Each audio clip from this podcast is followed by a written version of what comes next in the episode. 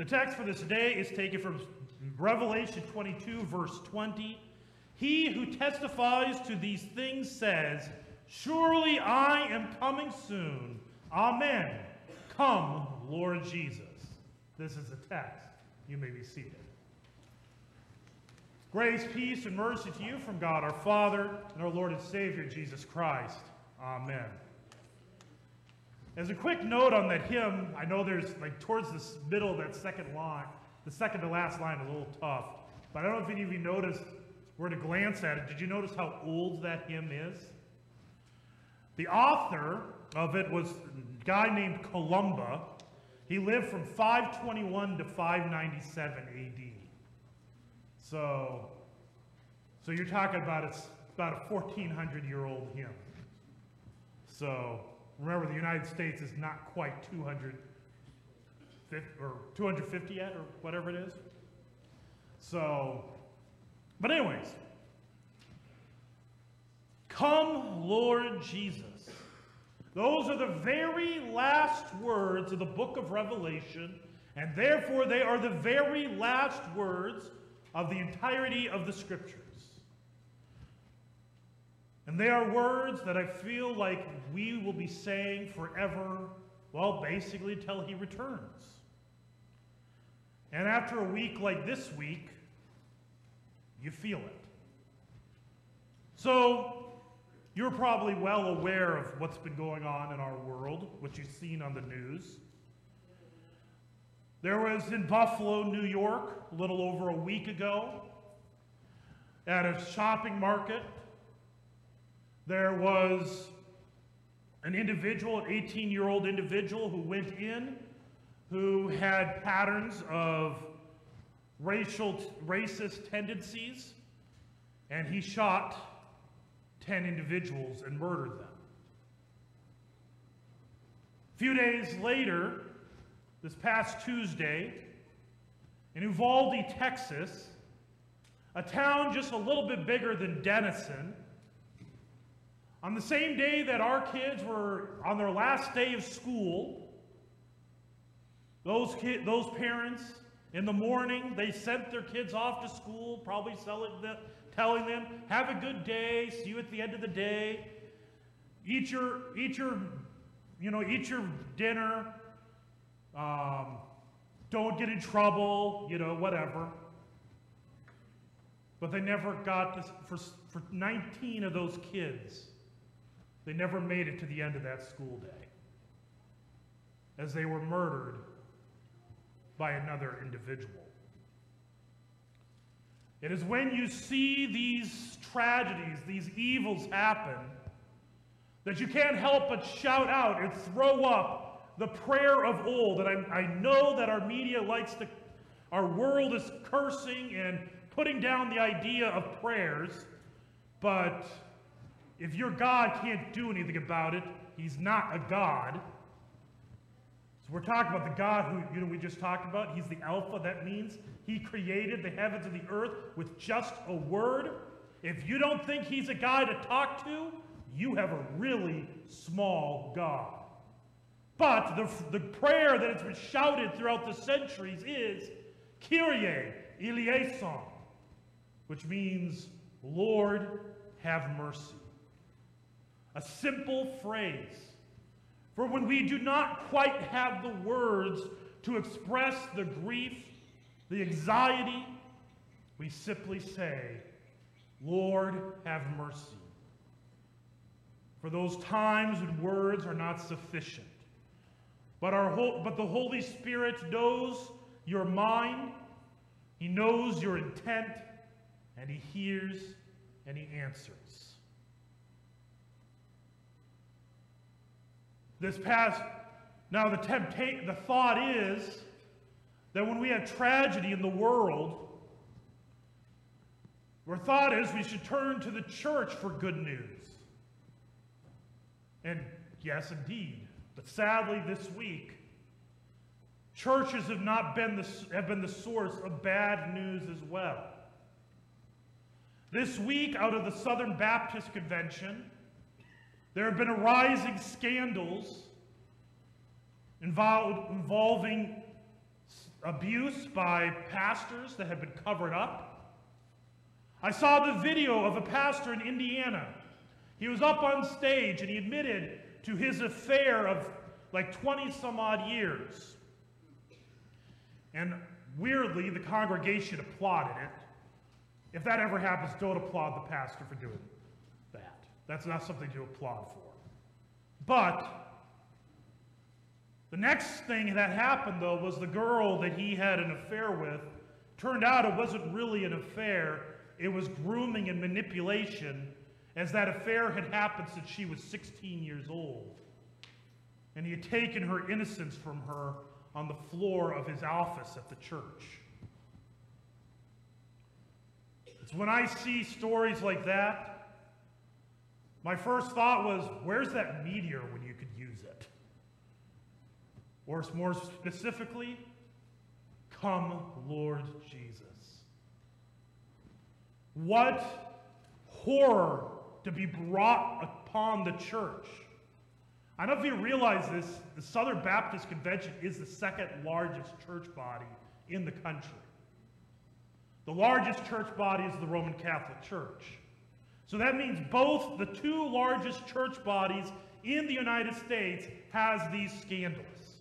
And I really wish I could tell you that these things never happen in the Lutheran Church Missouri Synod. Now, fortunately, we don't have records of covering it up. If it our church is pretty strict. But I wish I could say that these evils never happen. In fact, those who are familiar with the history of the Lutheran Church Missouri Synod knows that when we first migrated to the United States, our first and only bishop was a guy named Martin Stephan. And the way he was, reason he was removed because, was because he had multiple affairs with the wives of his parishioners. Now, we don't, we don't react the same way as we did back then. Back then, you were, you were, put, on the, you were put on the Mississippi River and sent over to Illinois. And so that's how they did it then. But we have our own history. And when you see these things happening in the church, you can't help but say, Come, Lord Jesus. Last night here we had our, we used evening prayer. And the way evening prayer service begins with is a service of light. Now we don't do that here in the morning because it's the morning. And it doesn't look, when it's all bright and sunny out, the service of light looks weird. So, but it's a very, very ancient service. If you've ever been to the Easter Vigil, you've seen it, a version of it. Is way back in the earliest days of the church, they would get services usually took place in the late hours of the evening or the really early hours of the morning when the sun had gone down. And they would meet either in catacombs or caves or in people's houses. And so they'd gather in the pitch black of the night. And they'd begin, and the, they couldn't see anything. Now, they didn't really need to because, for one, they had everything pretty much memorized. That's kind of one of the reasons why we have some repetition. There's parts of our service you hear every week. It's also the purpose of chanting. Chanting is conducive to memorization. If you don't believe me, how did you learn the ABCs? You learned it by A, B, C, D. You didn't go A, B, C. You chanted it. Schools use chants to remember. Not a surprise that the church does the same. But they begin at the begin, the pastor, the priest, begins in the back and says, Jesus Christ is the light of the world. The congregation responds back, the light that no darkness has overcome. And then he comes, stops in the middle. Stay with us, Lord, for it is evening, and the day is almost over. And then he comes forward again. And they say more words. And then finally, the pastor holds the candle. The, the, he holds the candle, he lifts it high for everyone to see, and he says, Joyous light of glory of the immortal Father. That hymn is the oldest hymn that we have. It's a hymn that dates to the time of the New Testament. It would have been sung by the apostles. And they sang it because they're in the midst of persecution. Every day they're hearing about another friend or family member who was being executed. Those who were in Rome were watching the burning bodies of fellow Christians lighting the streets of Rome. Their own family, their own friends were handing them over to be executed. They were living in, in, in a state of fear, of uncertainty. And so they gathered in that darkened room and they saw that single candle and they heard those words. It was a confession that Jesus is indeed the light of the world that no darkness can overcome. In other words, no matter how dark the world was, it cannot overcome the light that is Christ. That's why they said that every single week. Every time they gathered, they did that service, that hymn. It was a confidence assurance.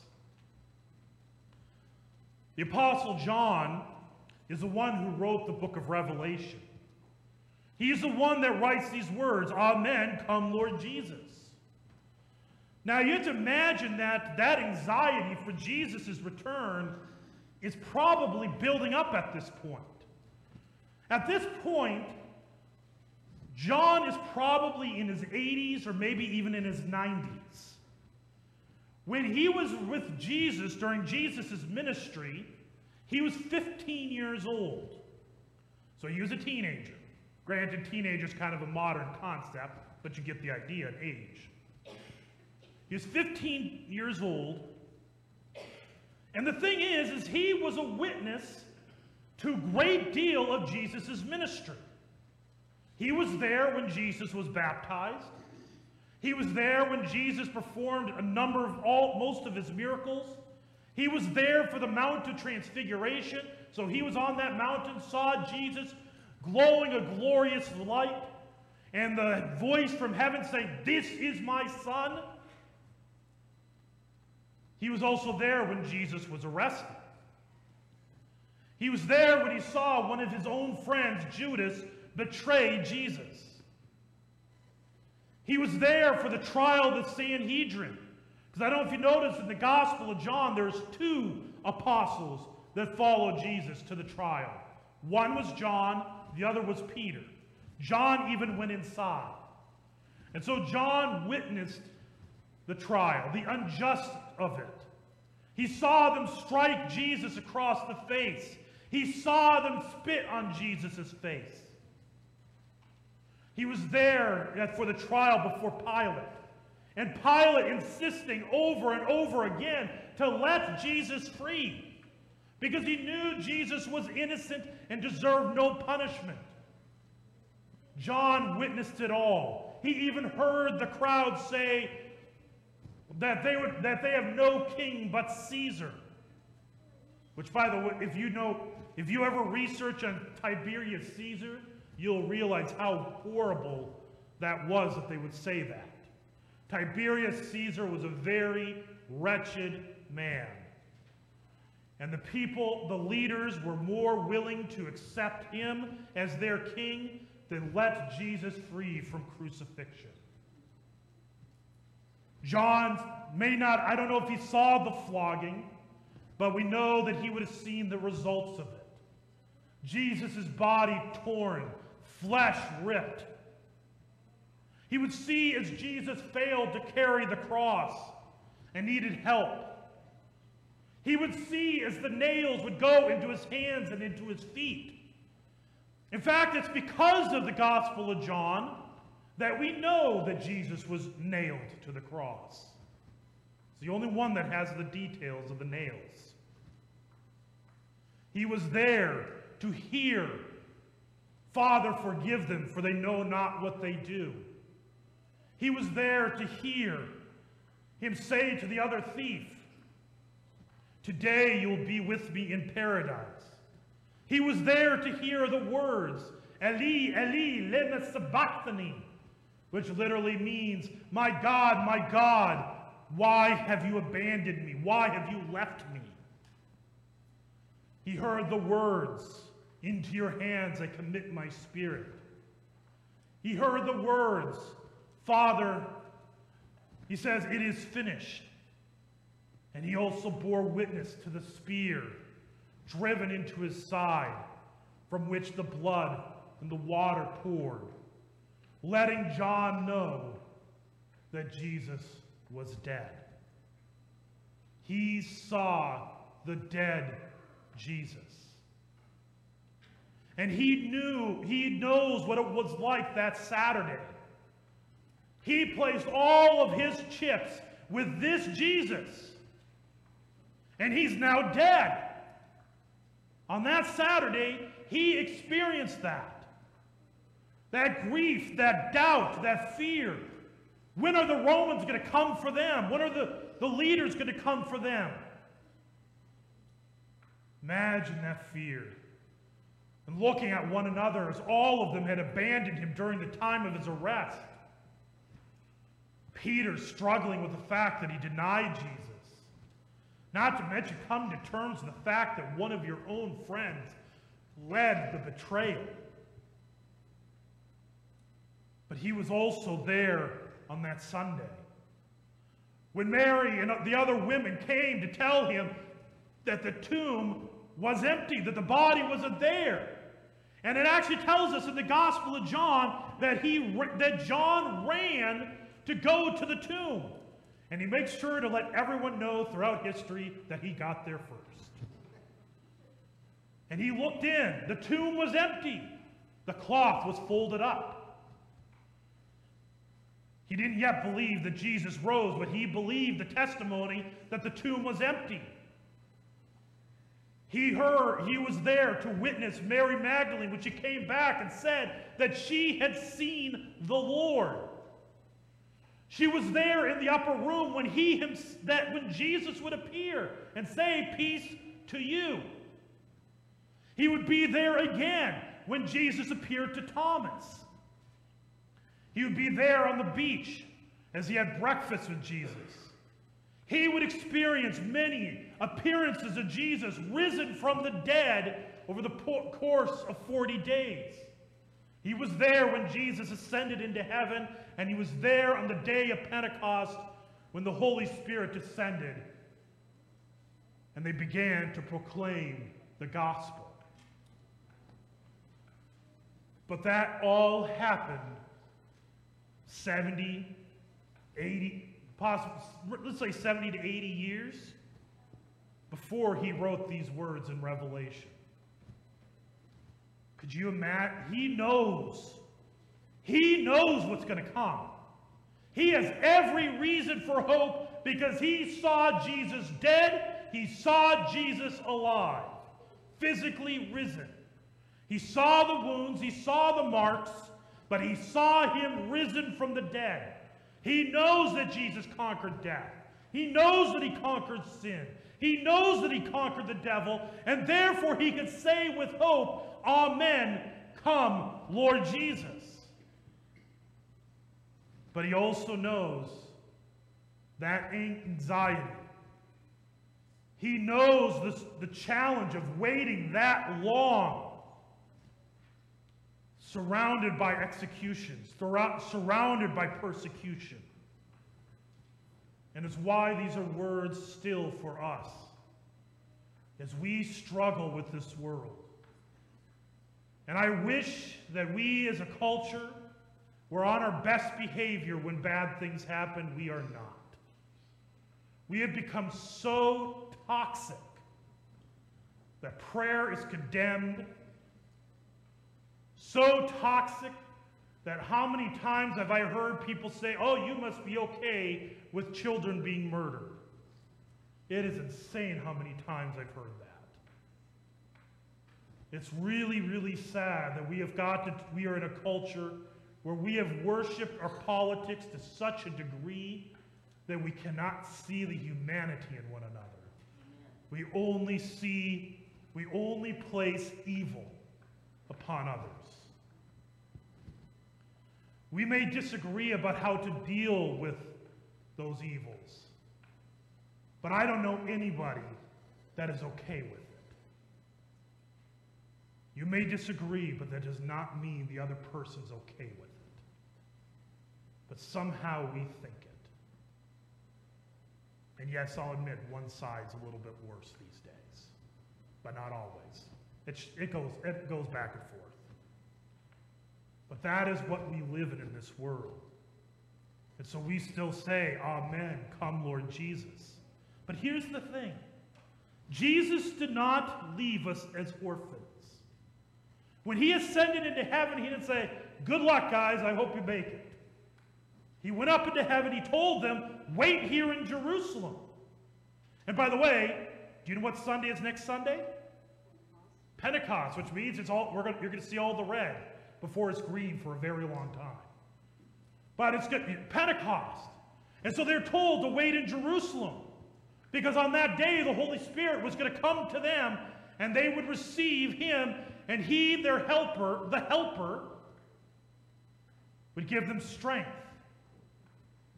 So also, the Holy Spirit still comes to you. That, that candle was extinguished. Do you know what? There's only, there is an occasion in which it would be lit in between now and Christmas. Can anybody guess when? If there's a baptism. In fact, we actually have one in a couple weeks. When a child is baptized, that is lit. Why? Because Christ comes specifically to that individual. Or they're clothed in the Holy Spirit. They're clothed in Christ. They receive the Holy Spirit in the waters of baptism. When I was growing up, when I went through confirmation, when I was in confirmation, back in the 90s, and you're, some of you are like, that's not that long ago. Remember, that's almost 30 years ago. Not to make you feel older, but when I was, the way we actually had it was, we, my pastor would actually light the Christ candle before anybody got to church. And the whole idea was, was for the acolyte was they didn't need, we didn't use a lighter. We would bring the taper and we'd always light off of the Christ candle. And there was a reason for this tradition. It's that from, the, from there, you start to light the back candles. And you light the altar candles. Why? Because Christ's presence was not limited to those, those 30 some odd years in, is, in Judea. He is present in the bread and the wine and in the, in the Lord's Supper. That's why those are lit on a communion Sunday, to let you know that Christ is present in, with, and under the bread and wine for the forgiveness of your sins, for the strengthening of your faith. It is lit on the wall every time you gather because he comes to you in the Word. This is why you need to hear the Word. And one of the traditions of that service of light I talked about before is that everybody would have their own candle that would be lit from it to remind you that you too bear the light of Christ. You are a light unto the world. Jesus does not leave us as orphans. He gives us his word. He gives us his sacraments by which he comes to you regularly to strengthen you, to encourage you, to forgive you, and lead you into the world as his witness. And when you look at the abuses of the churches, there is a reality that the church, like any other institution, is filled with sinners. And I saw a TikTok video yes, last night about this situation in the Southern Baptist Convention. And somebody said, the church needs to be better than this. And true. But you have to remember, even Jesus had Judas.